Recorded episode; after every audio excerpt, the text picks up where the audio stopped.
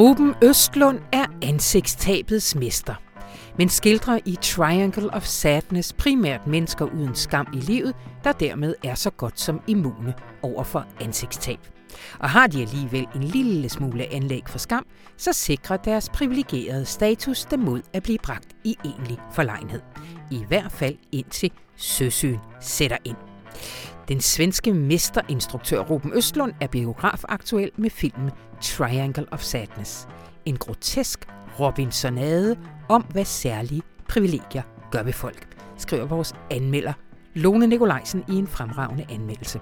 Og den ville jeg jo gerne have haft Lone til at uddybe, men hun er på ferie, og så må jeg nøjes med Rune Lykkeberg, der så heldigvis er så gigantisk en fanboy af den svenske instruktør, at han slet ikke ville opdage, hvis han en dag lavede noget, der ikke er optur. Mit store privilegie, det er at byde dig velkommen til Radio Information, og mit navn det er Anna von Sperling. Og vi skal også tale om de politiske svar på den aktuelle økonomiske krise. For de blå er jo økonomisk ansvarlige, mens de røde vægter den sociale ansvarlighed. Det ved selv et barn. Men i den nuværende politiske situation, hvor stigende energipriser og inflation sker i kombination med en hed valgkamp, så er det som om, de mere eller mindre har byttet roller. Natalie Barrington Rosendal uddyber. Men allerførst så skal vi tale om Italien, der lige om lidt med al sandsynlighed får en regering ledet af det aller, aller yderste højre. Velkommen til et Europa gennemrystet af forandringer, og velkommen til Radioinformation.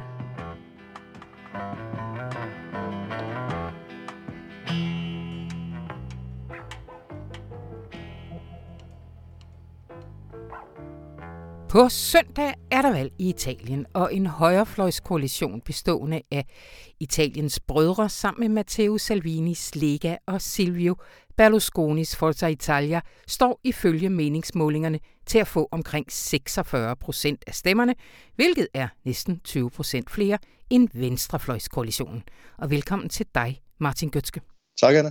Igennem fra det nordlige Italien, øh, oppe på et bjerg. Præcis, ja. Godt. Øhm, der er en hel masse, vi kan snakke om her, Martin, men, men, men start lige med Italiens brødre. De øh, står til 25 procent af stemmerne, så alt peger derfor på, at de bliver regeringsbærende, og også at Giorgia Meloni så bliver Italiens næste premierminister. Kan du ikke lige lidt historie, hvad er det for et parti, og hvad har øh, Melonis rolle været i det?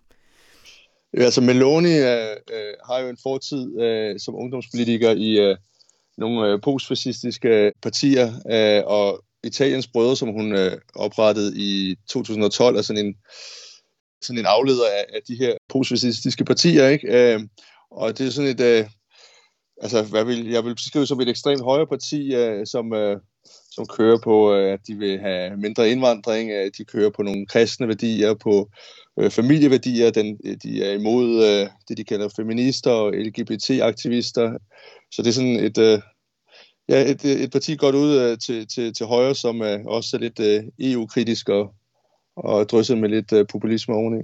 Mm-hmm. Øh, men også et, hvad skal man sige, klassisk øh, borgerligt højrefløjsparti på den økonomiske politik. Ja, det er det. Altså, de, øh, øh, når vi taler om øh, fordelingspolitik, så Yeah. Altså, de, vil, de vil gerne have, have skåret ned for, for, for skatterne, ikke? Øh, samtidig vil de afskaffe noget, nogle af de sociale ydelser, som er blevet øh, indført øh, inden for de sidste år. Øh, altså blandt andet noget øh, bistandshjælp til, til arbejdsløse, vil de have, have afskaffet. Altså det er et parti, der kører meget på, at det er op til en selv, hvad man vil i livet. Ikke? Og det, det er din egen indsats og din egen, øh, din egen evner, som skal mm. bestemme, øh, hvor langt du skal nå i livet. Ikke? Øh, altså Melone, Melone mm. har selv sagt, øh, at hun er nået frem til, til det punkt, hvor hun er nu, øh, simpelthen fordi hun er dygtig. Ikke? Og, øh, og øh, det handler ikke om, hvad, hvad staten kan gøre for dig, men hvad du kan gøre for dig selv. Ikke? Ja. Og en flad skat? En flad skat, øh, som øh, jo nok vil betyde, at Italien øh, skal øh, finansiere det gennem nogle lån, og så forgælde sig yderligere. Altså Italien har jo en voldsomt høj øh, statsgæld, øh, den næsthøjeste ja. i, i Europa efter, efter Grækenland, når, når vi øh, måler det på øh, gæld øh, i forhold til øh, BNP.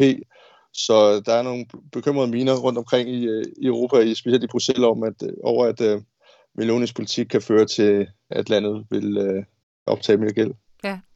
Men altså, øh, hvis man ser på, hvad hun har gjort ved Italiens brødre, så kan man jo kun give en ret i, at hun har været dygtig. Altså 4,4 procent af stemmerne i 2018 fik de, og nu er det hver fjerde italiener, der ifølge meningsmålingerne, godt nok lidt ældre meningsmålinger, fordi at man ikke laver meningsmålinger øh, 14 dage før valget, men, men op mod en fjerdedel af vælgerne vil stemme på hende i dag. Hvad er hendes appel?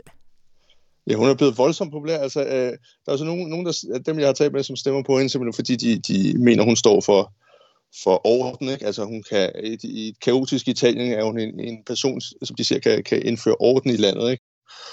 Få, få mere styr på tingene, ikke? Øh, så er der selvfølgelig dem, der mm. er tiltrukket af hendes uh, lidt mere uh, fremmedfjendske uh, indstilling, uh, og også hendes uh, lettere EU-skepsis. Uh, men der er jo også simpelthen det, at hun bare simpelthen er et frisk pust, ikke? Altså mange af de politikere, der er på den italienske scene, de har jo været ved magten før på den ene eller anden måde, og uh, er blevet forkastet af vælgerne, ikke? Altså, uh, som, som ikke synes, at, at de her andre politikere, de har kunnet finde løsninger på på Italiens dybe problemer, ikke? Altså med, med høj arbejdsløshed og gæld og ingen, ingen vækst, øh, og et øh, byråkrati, der, der er ineffektivt. Og så bliver hun set som ja, den næste, som, det næste nye håb, som, som de håber på kan, ja. kan, kan løse nogle af, af Italiens problemer. Ikke? Øh, og øh, italienske vælgere, de, de øh, har det med at, at bakke voldsomt op om en enkelt kandidat, og så går det hurtigt ned og bakke igen. Ikke? Og, og nu vil vi se, om, om Meloni hun kan øh, fastholde den her støtte, som hun øh, oplever for tiden. Ja. Og så øh, har hun heller ikke haft hvad skal man sige, det mest effektive øh, modstand, fordi det går mildt sagt af helvede til for den italienske venstrefløj. Den er jo, altså du taler med en kilde, der siger, altså hvad, hvad, hvad formuleringen, altså nu, jeg vil ikke sige, at der ikke er en italiensk venstrefløj, men det er tæt ved. Altså de er fuldkommen øh, lammet. Hvad er det, der sker? Ja, den er jo er ret øh, polariseret, venstrefløjen. Altså, den er jo splittet. Det store problem er, at de kan ikke øh, finde ud af at samarbejde, venstrefløjspartierne. Øh, og kan derfor ikke øh, danne en alliance, som kan være et, øh, et, et muligt alternativ til, til højrefløjen. Ikke? Øh, altså PD, Centrum Venstrepartiet, som har været ved magten før, som er det store parti på venstrefløjen, og som egentlig står til at få et ganske fornuftigt valg med omkring 2-23 procent af stemmerne. Altså, de har bare ikke formået at danne nogen form for partnerskab med, med andre øh, partier på, på venstrefløjen. Altså, de forsøgte med nogle, nogle centrumpartier, på, øh, og det kollapsede så og så nu har de, øh, nu har de indgået en alliance med øh, øh, nogle øh, partier på den yderste venstrefløj, øh, men partier, som er, er ganske små. Så, så sammenlagt har de simpelthen ikke øh, stemmerne til at, at kunne øh, danne en regering, hvis det skulle øh, komme på tale. Hmm. Så på et niveau, god gammeldags fnider på venstrefløjen, men du skriver også, at de simpelthen heller ikke har evnet at komme på svar på de her store problemer, men mest af alt bare sagt, øh, ikke hende Meloni. Præcis, altså det, det er jo måske også det, der har været deres store problem. Altså de har ikke øh, fokuseret så meget på deres egen politik, men har mere fokuseret på altså en skræmmerkampagne, kan man sige, at, at, øh, at, at, at fortælle vælgerne, at stem på os, fordi at, at vi skal undgå, at Meloni kommer til magten. Ikke? Altså de har, ja. de har talt om, hvad, hvad Meloni hun vil gøre. Ikke? Altså de taler nærmest om, at hun vil urbanificere øh, Italien, ikke? altså øh, omdanne Italien til et nyt Ungarn, øh, at hun vil være antidemokratisk. De, de, de kører meget på hendes... Øh, partis øh, fascistiske rødder, ikke? Øh, så det, ja. det har været meget en kampagne kørt mod hende, øh, uden at de har fokuseret på deres egen politik, og det har jo tydeligvis ikke været en strategi, der har, der har virket øh, særlig godt. Nej, er det, er, det, er det overraskende for dig? Altså, jeg, jeg, jeg tænker også, øh, nu bor du i en lille landsby i ja. Norditalien, altså, og taler med folk omkring dig. Altså det der med lige pludselig at se Mussolinis barnebarn gå rundt øh, og dele flyers ud, eller sådan noget.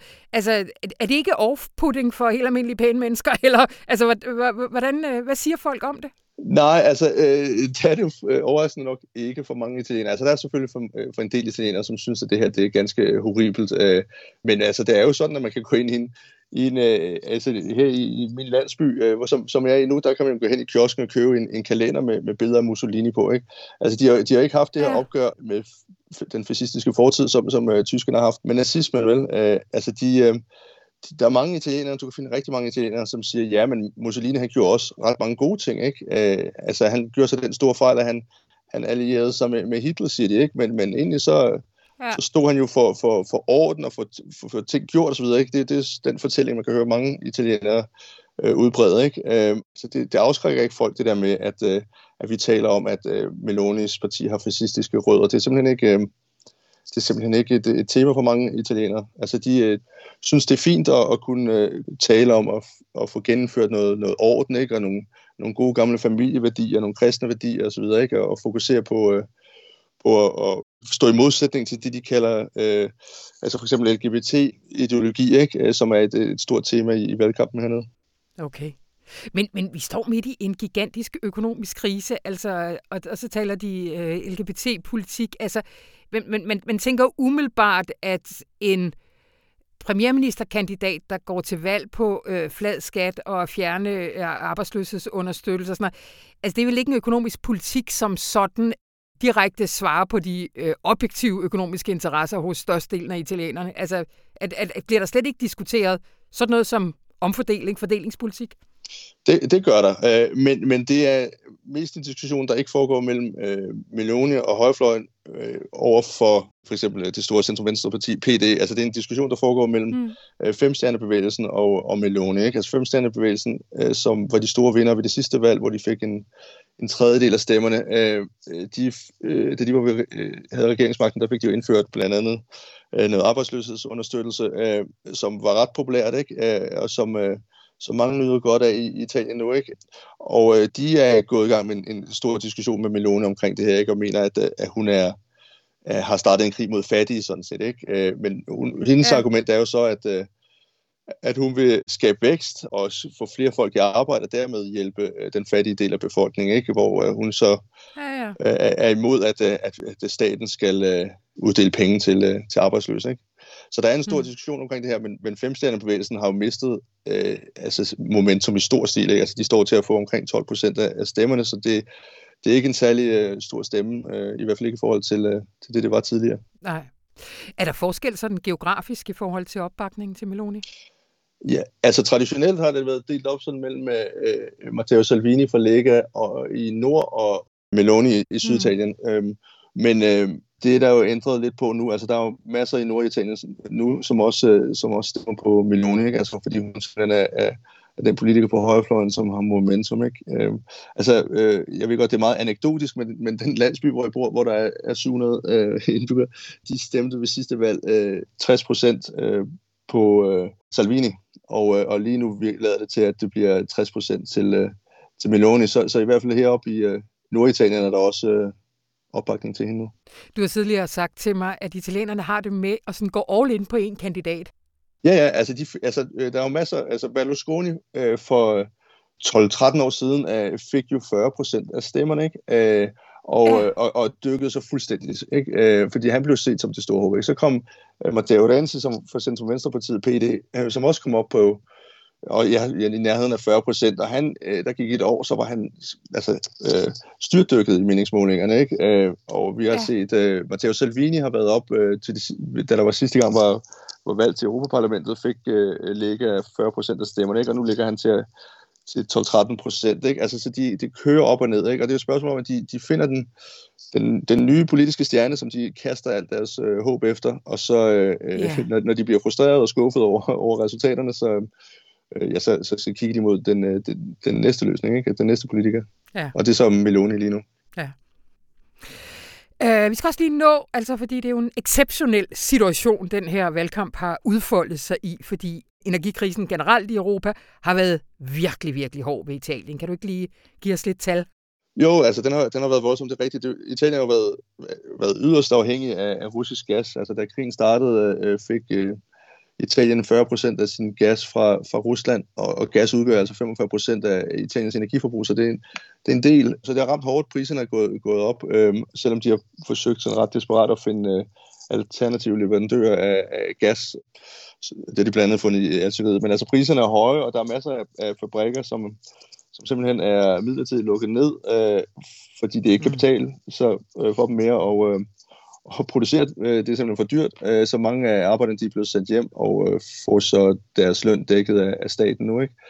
Ja. Så der, der er lidt splid på højfløjen. Det, det er måske det, som faktisk kan gøre, at, at Meloni får svært ved at danne en regering, at der er noget splid på højfløjen omkring, hvordan man skal løse den her øh, energikrise. Ikke? Øh, ja. Hvor øh, Salvini fra Lega for eksempel, han øh, gerne vil have, at øh, staten optager nogle gigantiske øh, lån for at finansiere de problemer, der er med, øh, altså han vil, han vil uddele penge til, øh, til familier, så, så de kan klare deres problemer nu, når de har svært ved at betale deres regninger. Og det er noget, som, øh, som Meloni er, er stærkt imod, øh, altså fordi hun, hun også gerne vil, vil fremstå lidt ansvarlig over for Bruxelles i forhold til øh, ikke at, at optage alt for mange lån.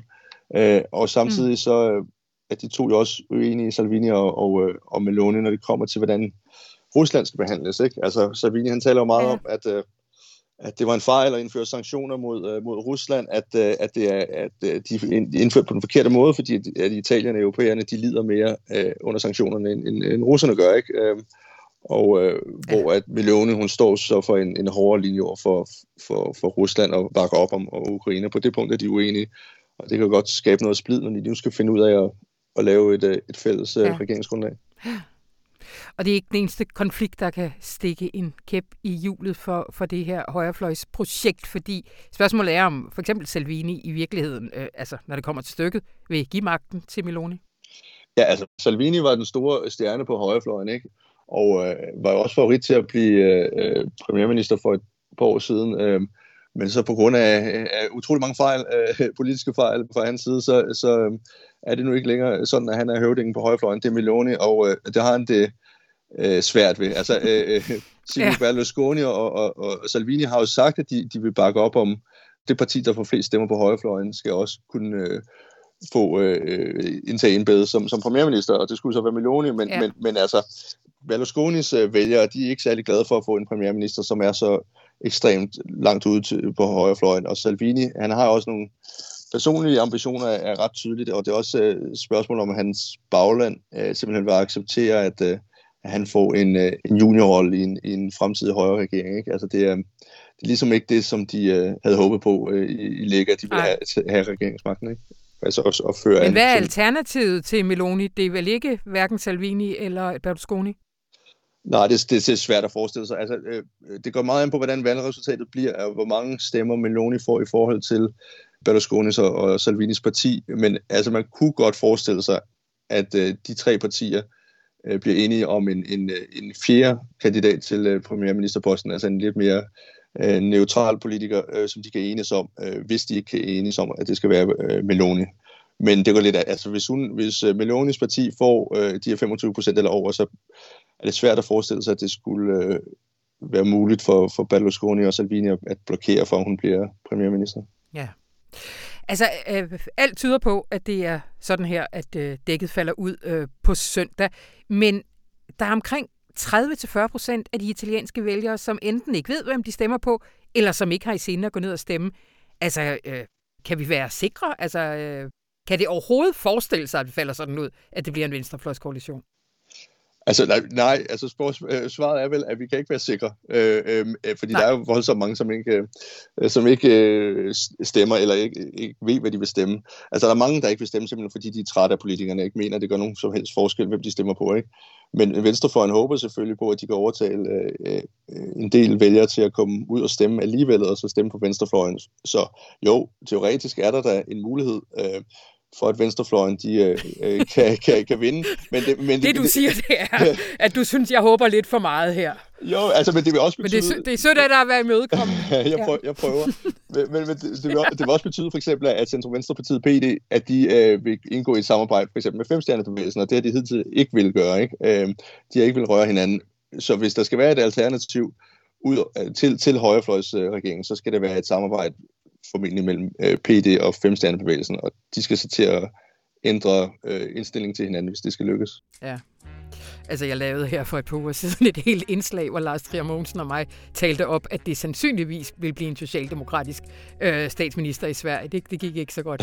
Så, øh, så, så, så lad være med at lave sådan et. Men lige her til allersidst, Martin, de går øh, til valg på søndag. Hvad, hvad, hvad kommer der til at ske bagefter? Hvad kan vi, for, kan vi forvente, at der øh, kommer en regering sådan inden for overskuelig tid? Eller? Nej, nej, det kan godt gå hen og blive en langvarig proces. Altså, valgstederne lukker ret sent på søndag, ikke? og så øh, må vi jo se, øh, hvem der får flest stemmer. Hvis det bliver øh, Meloni, øh, så vil øh, præsident øh, Sergio Mattarella, han vil, han vil så pege på hende, øh, at det skal være hende, der skal øh, lede nogle øh, regeringsforhandlinger. Ikke? Ja. Og så, så må vi se, hvor det fører hen, om højrefløjspartierne kan blive enige over om øh, hvor meget øh, Berlusconi og Salvini vil have så betalt for at give øh, posten som premierminister til Meloni. Godt. Men øh, du følger det, og vi tales ved. Vi. God valgdag. Jo, tak lige meget. Ha' det godt. Hej. Hej.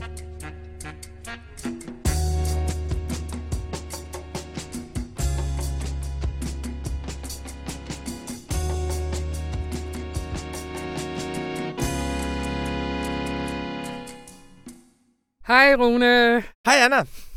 Det er simpelthen et bestillingsnummer i den her uge, fordi Jamen, det er så spændende. Triangle of Sadness har haft premiere, og du har set den. Elsker den. Elsker den. Og tal med Ruben Østlund. Tal med Ruben Østlund to gange. Du har en ting for ham. Jamen, jeg er jo også sådan en, som... Øh, hvis der er nogen, jeg ligesom er fan af, mm-hmm. så alt, hvad de laver, synes jeg er fedt. Også fordi der er også... Jamen helt seriøst, man kan jo godt stå ved eneste, jeg synes jeg nu, det var lidt bedre eller lidt dårligere, ja. men altså, prøv at høre en ny bog af Rebecca Solnit, så følger vi den og ser, hvor den tager os hen. Og hvis der er noget, som byder mig lidt modstand, så er det nok mig, der tager fejl. Og sådan har jeg ja. det også med ja. Virginie Despont, og sådan har jeg det med mange. Er du meget? Du er, du er en fanboy? Ja, men det er sgu også, øh, jeg synes virkelig, de ting, der er ved at begejstres for i verden, skal man bare ja flyver afsted med ja. dem. Men altså, når det så er sagt, jeg synes Triangle of Sand er en fantastisk film. Ja, og den vender vi lige tilbage til, for nu sidder vi altså indforstået. Ruben Østlund, fortæl lige, hvem han er. Ruben Østlund er en øh, stor svensk instruktør, som er født i øh, 1974. Mm-hmm. Og det betyder jo, at, at vi deler historie med ham. Mm-hmm. Han er mhm. vores generation. Han brød igennem med en øh, film, der hedder De Ufrivillige, som er en øh, sådan meget lavmælt svensk art cinema, som udstiller ufriheden blandt frie mennesker i velfærdsstaten. Så lavede i velfærdsstaten Sverige, så lavede han næste film, som hedder Play, som foregår i et storcenter i Göteborg, som handler om et trick, som nogle indvandrerdrenge har udviklet til at narre de hvide drenge, så de får deres mobiltelefoner. Mm-hmm. Det var ligesom hans to første film, som gjorde ham til en stort arthouse cinema-navn i Skandinavien. Øhm, så lavede han øhm, Force Majeure, som ligesom bliver en stor gennembrud. Det er den film, hvor øh, en svensk familie er på skiferie, og så sidder de en dag udenfor på restauranten, og så kommer der en lavine, og i det øjeblik, lavinen kommer, så flygter manden fra familien, mens konen hun bliver siddende tilbage og beskytter børnene. Det viser sig så bagefter, det var ikke en lavine. Det var bare en skikanon, der var gået amok. Men det der med at fremkalde en undtagelsessituation mm. og se, hvad den gør ved os, mm. det er ligesom det, der er Ruben Østlunds trick, og den der Force Majeure blev så en kæmpe film. Så lavede han efterfølgende The Square med Dominic West, som er McNulty fra The Wire, i, i hovedrollen, hvor han gik fra at lave svensksproget til at lave engelsksproget film. Og The Square handler så om kunstverden, utrolig sjov og genopdaget den danske skuespiller Klaas Bang, ja. som jo blev et verdensnavn Han efter det. Han er god til at lige støve nogle, øh, nogle gamle danske skuespillere af. Præcis. Han må næsten have en øh, metapointe med det. Ja, og den er fra 2017, og der vandt han de gyldne palmer i Cannes for. Nu er så den længe i mødesete øh, næste film, som hedder Triangle of Sadness, kommet i 2022, altså i år, som han også vandt de gyldne palmer mm. i, i Cannes for. Og man kan sige, at den overordnede bevægelse i Ruben Østlunds værk, det er fra meget æstetiske, meget morsomme og meget anerkendte, smalle cinema-film.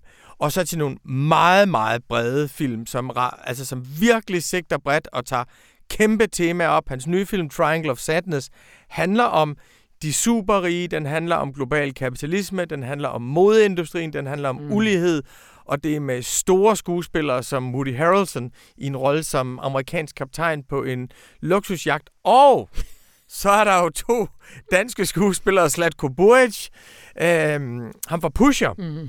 og Taxa, øh, som spiller en russisk oligark, og er en helt fantastisk russisk oligark. og Vicky Berlin, mm-hmm. som... Øh, jeg havde ikke set Vicky Berlin i den næste Ruben Østlund-film, i, i hvert fald, som også er en helt fantastisk chef for personalet på en, på en luksusjagt. Mm. Og øh, Lone Nikolajsen, som har anmeldt den i avisen, siger, nu sagde du, hvad hans øh, bevægelse havde været. Hun siger, der også er en bevægelse fra sådan øh, mere fokus på de nære relationer og familien og sådan noget. Og så er vi heroppe i sådan den helt store samfundsanalyse med klasser og øh, de interne relationer der. Ja, og fra noget meget Altså fra meget nære relationer i Sverige, som han er super indforstået med. Ja. Og han kan, ingen kan som Ruben Østlund udstille akavede, pinlige, skamfulde situationer i vores nære liv. Mm. Og det han så har gjort den her gang, det er, at han så har investeret al den æstetiske kvalitet og de greb, han kan derfra i en meget, meget stor fortælling. Ja. Som samtidig lidt af et kammerspil. Det foregår det meste af det på en øh, lystjagt. Ja, altså, øhm, jeg kan lige fortælle en lille ting Ja. om overgangen først, og så Ja. giver jeg et kort referat af filmen. Yes. Fordi han fortalte, da jeg interviewede ham i Grand den anden aften, det er jo Christian, jeg har jo bare været vikar for Christian Mongård. Det er ikke sådan noget med, åh, Rune er sådan en fin mand, han mødes med Rune. Nej, Rune er vikar for den rigtig fine mand, Ja, ja, for Christian han er nede og spiller smart på en eller anden filmfestival. Ja. Men der fortalte han, Ruben Østlund, at han synes, de der arthouse cinema, at det var blevet en genre for sig. Mhm. Mm-hmm. Og det var sådan en, man hyldede på filmfestivaler. Og så fortalte han, at han fløj hjem fra filmfestivalen i Toronto, og der sad han sammen med alle filmfolkene. Og der så han, hvad for nogle film de selv så på flyveren. Han kiggede sådan over for at se, hvad for nogle film de så. Og han sagde, at de sad alle sammen og så brede actionfilm. Mm. Og han sagde, hvis vi ikke engang selv gider se de smalle film, men hvis det ligesom føles som lektier for os, hvis vi ikke engang selv gider se de film, vi lige har premieret, så bliver man altså nødt til at lave nogle bredere film og prøve at ligesom tage det bedste fra den europæiske autørtradition og få ind i sådan en bred amerikansk tradition. Så det er forhistorien for, ja. hvorfor han lavede den her. Triangle of Sadness er en film i tre dele. Mm-hmm. Den er skifter mellem tre forskellige situationer. Den første situation, der er vi i modebranchen, øh, hvor vi øh, er med på et catwalk, og hvor vi møder et par, Karl og Jaja. Karl er fotomodel, Jaja hun er influencer, og der følger vi så den særlige form for kapital, som skønhed mm. er. Og der er en rigtig Ruben Østlund scene, som er super pinlig, som handler om, at manden har betalt de første, Karl har betalt de første 3-4 gange, de har været ude at spise. Og øh, Karl er selvfølgelig feminist, så han synes ikke, han skal blive ved med at betale. Men, øh, så han gør, det er det han, mindste, man kan han gør hende opmærksom feminisme. på, at, at han har betalt 3-4 gange nu, og nu synes han, hun skal betale, for hun har hver gang sagt, hun betaler næste gang. Og så siger hun så, om han ikke vil betale. Altså om han synes, det er pinligt, eller hvad. Om han ikke stoler på hende, når hun siger, hun vil næste gang. Og fra det der, sådan, der udvikler sig altså et helt utroligt pinligt scenario mellem de to, som ender med, at de står og skændes i en elevator, og han smider hendes sædler efter hende. Så det er den første scene, det er modbranchen, øh, som der er alle mulige society-komiske situationer omkring. Næste scene, der følger vi Karl og Jaja, som kommer med på et af de her luksuscruises. Og de kommer med, fordi de er smukke. Hun er influencer, så de får en gratis tur. Men ombord på den her øh, luksuscruise, der får vi ligesom øh, det globale klassesystem udstillet på en måde, der lyder vulgær, men egentlig mest er komisk, hvor vi har de absolut rigeste, og det er her Slatko Buric kommer ind i billedet som den russiske oligark, der siger, I sell shit. Han sælger øh, gødning, russisk gødning, og elsker kapitalismen, og han er ligesom i toppen af hierarkiet sammen med det sødeste britiske ægtepar. Det mest sådan vidunderligt, kærlige, venlige, sympatiske britiske ægtepar. Gamle penge. Eller Ja, nå, men sådan noget, når man Ja. ser dem, tænker jeg, vil have dem som bedsteforældre. Ja. Så bliver de spurgt om, hvad laver I? Og så siger de, we produce product that helps solve conflicts of democracy all over the world. Man finder ud af, at de er våbenproducenter. så de er, de er ekstremt venlige mennesker af, våben, af våbenproducenter. Så neden under det her niveau af superrige, hvor vores modeller og influencer er i underkanten af overklassen, der har vi så servicepersonalet på skibet, som ligesom repræsenterer middelklassen. Og dem er Vicky Berlins chef for.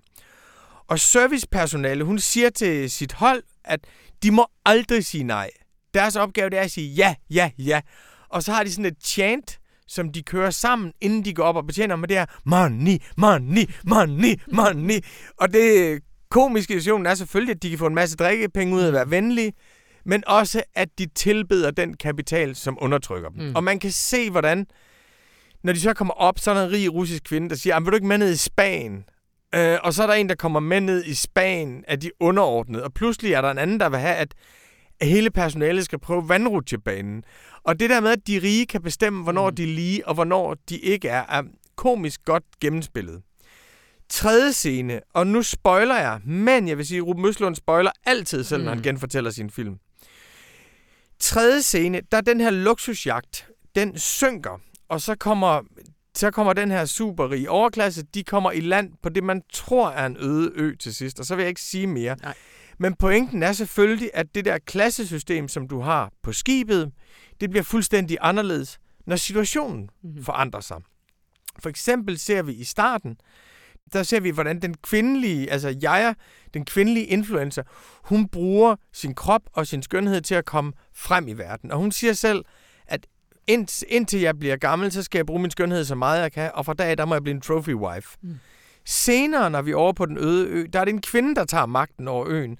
Og så er det hendes mand, Karl, som bliver nødt til at bruge sin skønhed for at klare sig. Og så går han over og spørger hende, hvordan gør man egentlig det her? Altså, hvordan prostituerer man sig selv? Så på den måde, så bliver det, der var kvindens undertrykte position, bliver til mandens undertrykte position. Og det geniale er den måde, hun rådgiver ham på, og fortæller, hvordan man skal stryge folk med egoet. Så det er en fortælling om mode, overklasse, sammenbrud, overgang til en ny orden. Og så kommer der en helt fantastisk slutning, som jeg ikke vil afsløre. Som vi ikke vil afsløre. Og så øh, er der jo en scene. Ruben Østlunds film er lavet sådan, så situationen er altid stærkere end karaktererne. Mm-hmm.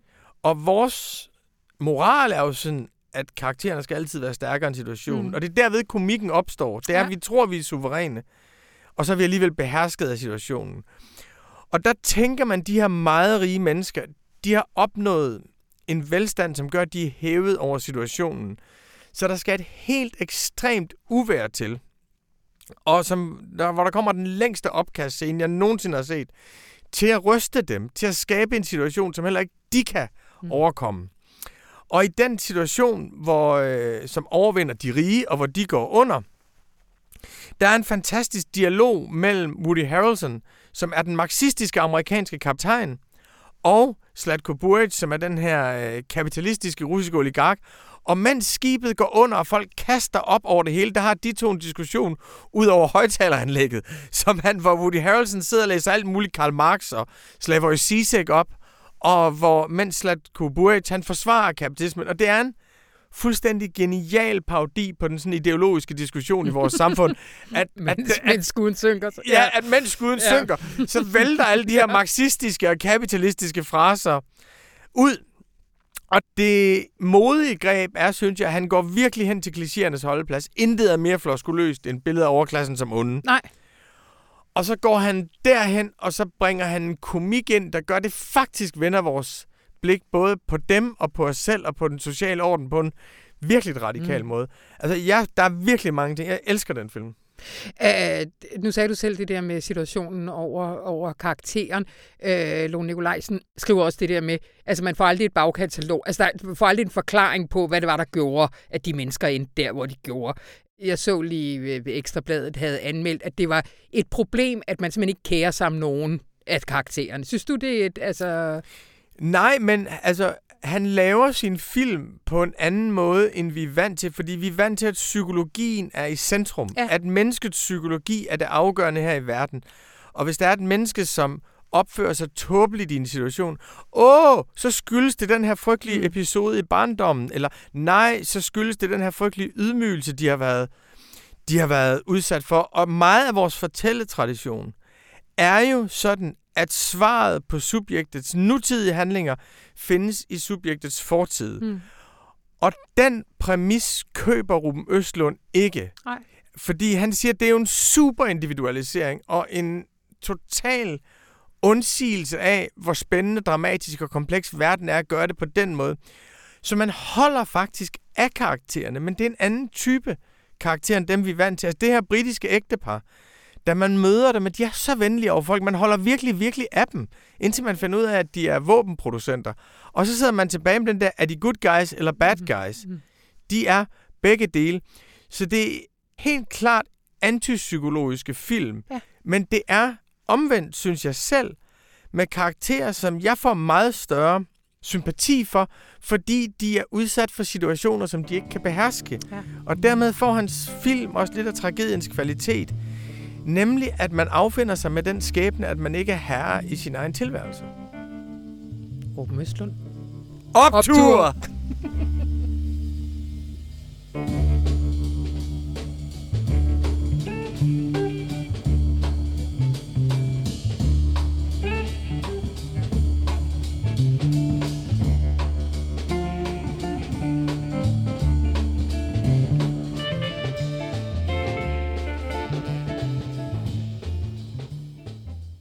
Onsdag offentliggjorde Nationalbanken en dyster prognose for dansk økonomi. De spår nemlig en voldsom høj inflation helt frem til 2024. Og for at tøjle den inflation, så anbefaler Nationalbanken en markant opstramning af finanspolitikken, altså også større end den, som regeringen har lagt op til i sit eget finanslovsforslag. Og velkommen til dig, Natalie Barrington Rosendal. Jeg skal lige, hvad, jeg, jeg, jeg sad her, da jeg skulle skrive, hvad, var, hvad er egentlig din officielle stillingsbetegnelse? Souschef på Indland. Souschef på Indland. Natalie, hvad var hovedlinjerne i Nationalbankens udmelding? Jamen, hovedlinjerne, som jo både kommer fra en prognose, men også nogle slagkraftige interviews med øh, Nationalbankdirektør Lars Rode, som snart går på pension, øh, de er, at den øh, opstramning, som finansminister Nikolaj Vammen har lagt op til, det er simpelthen for lidt ja. øhm, i forhold til den kritiske situation, som, øh, som vi står i med inflation og energikrise. Lars Rode siger, at man skal faktisk stramme hele 1% af BNP, hvilket er sådan noget svimlende 5-26 milliarder kroner. Og det vil jo sige fyre nogle offentlige ansatte eller øh, sætte skatterne øh, og afgifterne markant op øh, for at skrabe de penge ind øh, i statskassen mm. og så at sige ud af samfundet. Ja. Mm.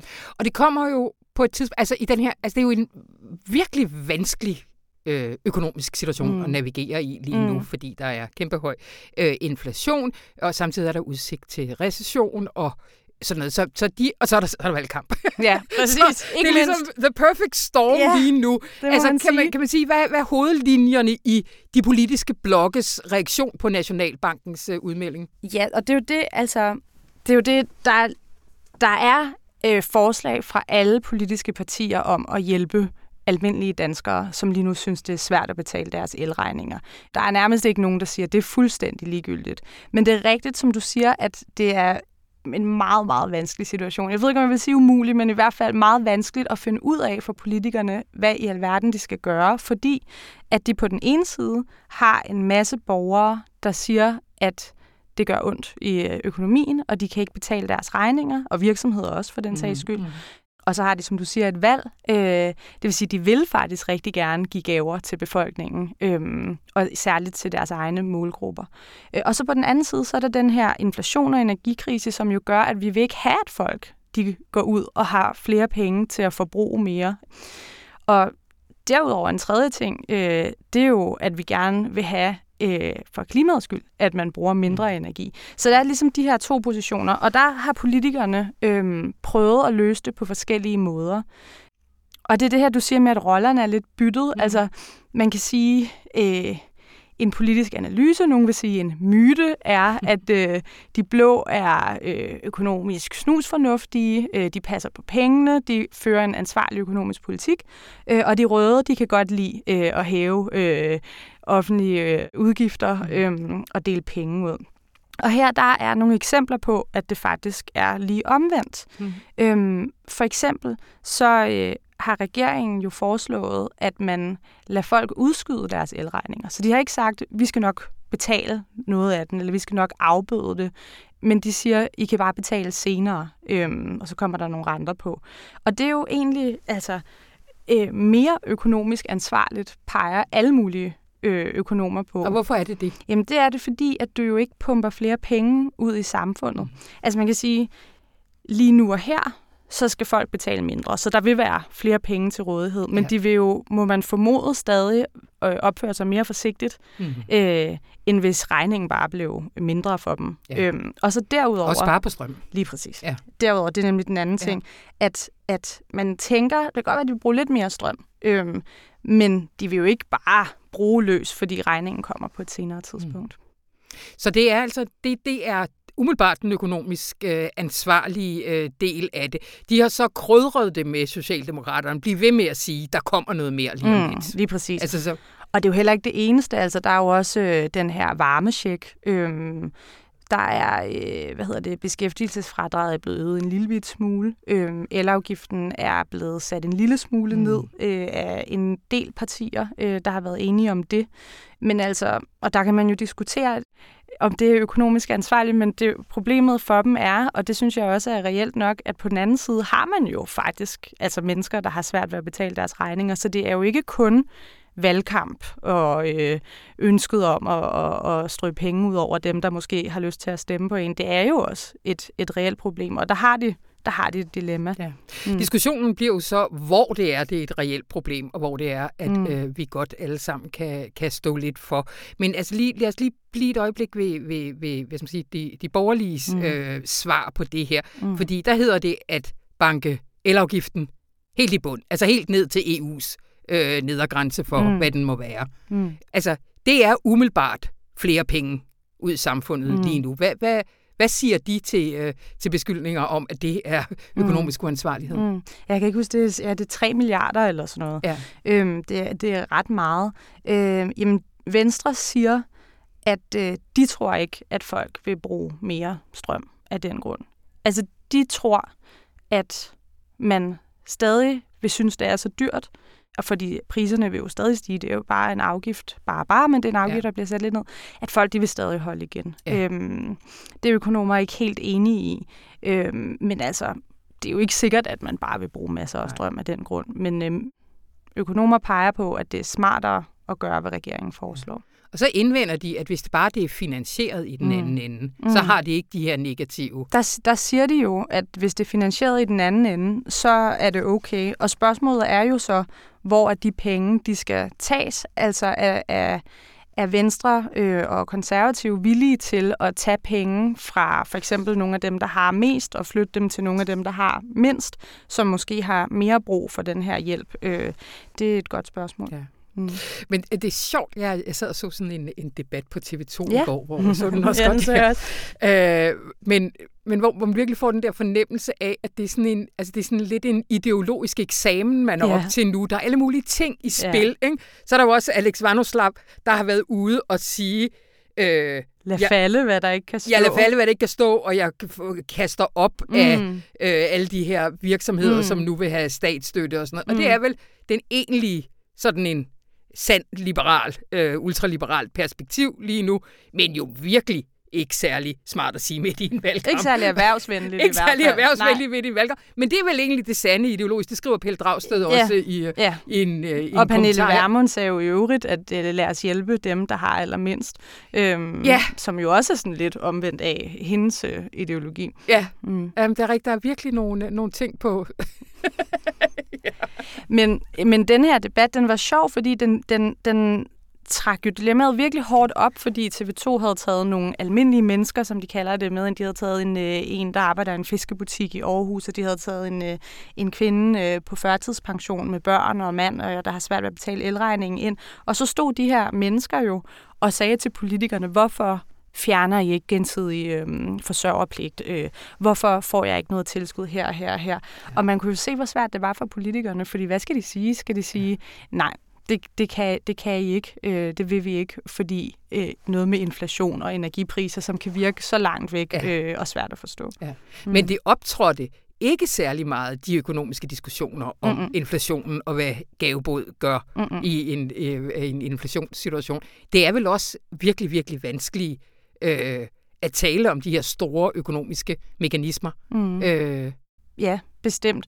Altså, men man kan jo godt skære det, det er jo også meget for simpelt, men man kan jo godt sige, at vi skal ikke forbruge mere for eksempel energi lige nu. Derfor så skal der ikke være flere penge ud i samfundet, så man har råd til at betale for den dyre energi. Ikke? Altså det tror jeg ja. godt, folk til en vis grad kan forstå. Men, men, men sat op imod det helt reelle problem, nogen har med ikke at kunne betale, så, så begynder det selvfølgelig at virke sådan lidt arbitrært. Ja. Øhm, og så er der jo også en anden diskussion, som også fylder meget for tiden. Det er det her med øhm, at spare på, øh, på energien ved at skrue ned for radiatorerne, så der kun er 19 grader indenfor på arbejdspladserne. Det er der jo på statslige arbejdspladser ja. øh, nu, men mange private har jo fuldt trop. Det er lidt ligesom med corona, altså man vil jo gerne sætte et godt eksempel. Og det fyldte jo også rigtig meget øh, i ja. diskussionen. Men her sagde politikerne også, det er jo ikke noget, vi vil gå ud og, og, og løfte pegefingeren over for folk og sige, I skal slukke jeres julelys og sådan noget. Men, øh, men, øh, men det er måske et lettere sted at dreje den hen, ja. altså diskussionen, fordi det virker som et lidt mindre offer, end, øh, end at blive halvt ruineret af en kæmpe elregning. Ja. Men øh, vi skal fandme snart have det valg, så vi kan begynde at løse vores problemer, uden at det, at det bliver sådan en gavebrud på TV2. Det, det er altså hæftigt. Det må man sige. Hvornår får vi det? Ja, det er jo også et godt spørgsmål. det er sådan en, det en joke af journalister. Nu er det ja. bare journalister, der spørger andre. Nu skal du høre, Anna. ja. øhm, det, jeg hører på vandrørene, det er, nej, altså, øh, snart. snart. Forhåbentlig. Øh, ej, men øh, vi er klar i hvert fald. I står også som sådan nogle vedløbsheste i bokse op på indlandsredaktionen. Præcis, præcis. Skide godt. Og derfor så kommer en af jer vil også med det samme, at valget bliver udskrevet, så kommer en af jer herind og fortæller alt det lækre, som I øh, har planlagt til os. Det kan du tro. Tusind tak, Natalie Barrington Rosendal. Det var så, hvad vi havde udvalgt for denne uges aviser, og det er æder, brand, brølle mig svært at prioriterer lige for tiden med alt det, der sker i verden. Så heldigvis kan jeg jo altid sende dig ind på information.dk og læse eller lytte til alt det gode stof, vi har. Øh, men jeg vil ikke sende dig på weekend med de her mudrede og uklare ideologiske positioner i dansk politik. Så jeg synes sammen, vi skal nyde et lille klip fra Triangle of Sadness, hvor de står klokkeklart. Og så er det endda sjovt. Her battler den amerikanske kommunist Captain Thomas Smith i skikkelse af Woody Harrelson på citater med den russiske kapitalist oligarken Dimitri i skikkelse af Slatko Budik. God fornøjelse. Jeg hedder Anna von Sperling, og Anne Pilegaard Petersen har klippet og ønsker dig også en god weekend. Okay, here we are. Oh, thank you. I have one joke. Eh? Do you know how to tell a communist? Mm. It's someone who reads Marx and Lenin. And do you know how to tell an anti-communist? Mm -mm. It's someone who understands Marx and Lenin. it's Ronald Reagan, a funny guy. Uh, never argue with an idiot. They'll only bring you down to their level and beat you with experience. Mark Twain. Oh, okay. Ronald Reagan, he said also, socialism works only in heaven where they don't need it and in hell where they already have it. uh, that's, that's, pretty huh? good, yeah. yeah. Okay, hold on. Got one here. Oh, oh, oh, oh, no, I have one. Growth for the sake of growth is the ideology of a cancer cell. Ah. That's Edward Abbey. Listen, the problem with socialism is that you eventually run out of other people's money. Ah. Margaret Thatcher. Ah, you're gonna like this one. The last capitalist we hang will be the one who sold us the rope, Karl Marx. okay. Classic. Uh, the most powerful single force in the world today is man's eternal desire to be free and independent. Kennedy. Okay. Freedom in capitalist society always remains about the same as it was in ancient Greece. Freedom for slave owners. I know. Vladimir Lenin. School. Ah. Russian capitalist and an American communist. Oh. On a $250 million luxury yacht.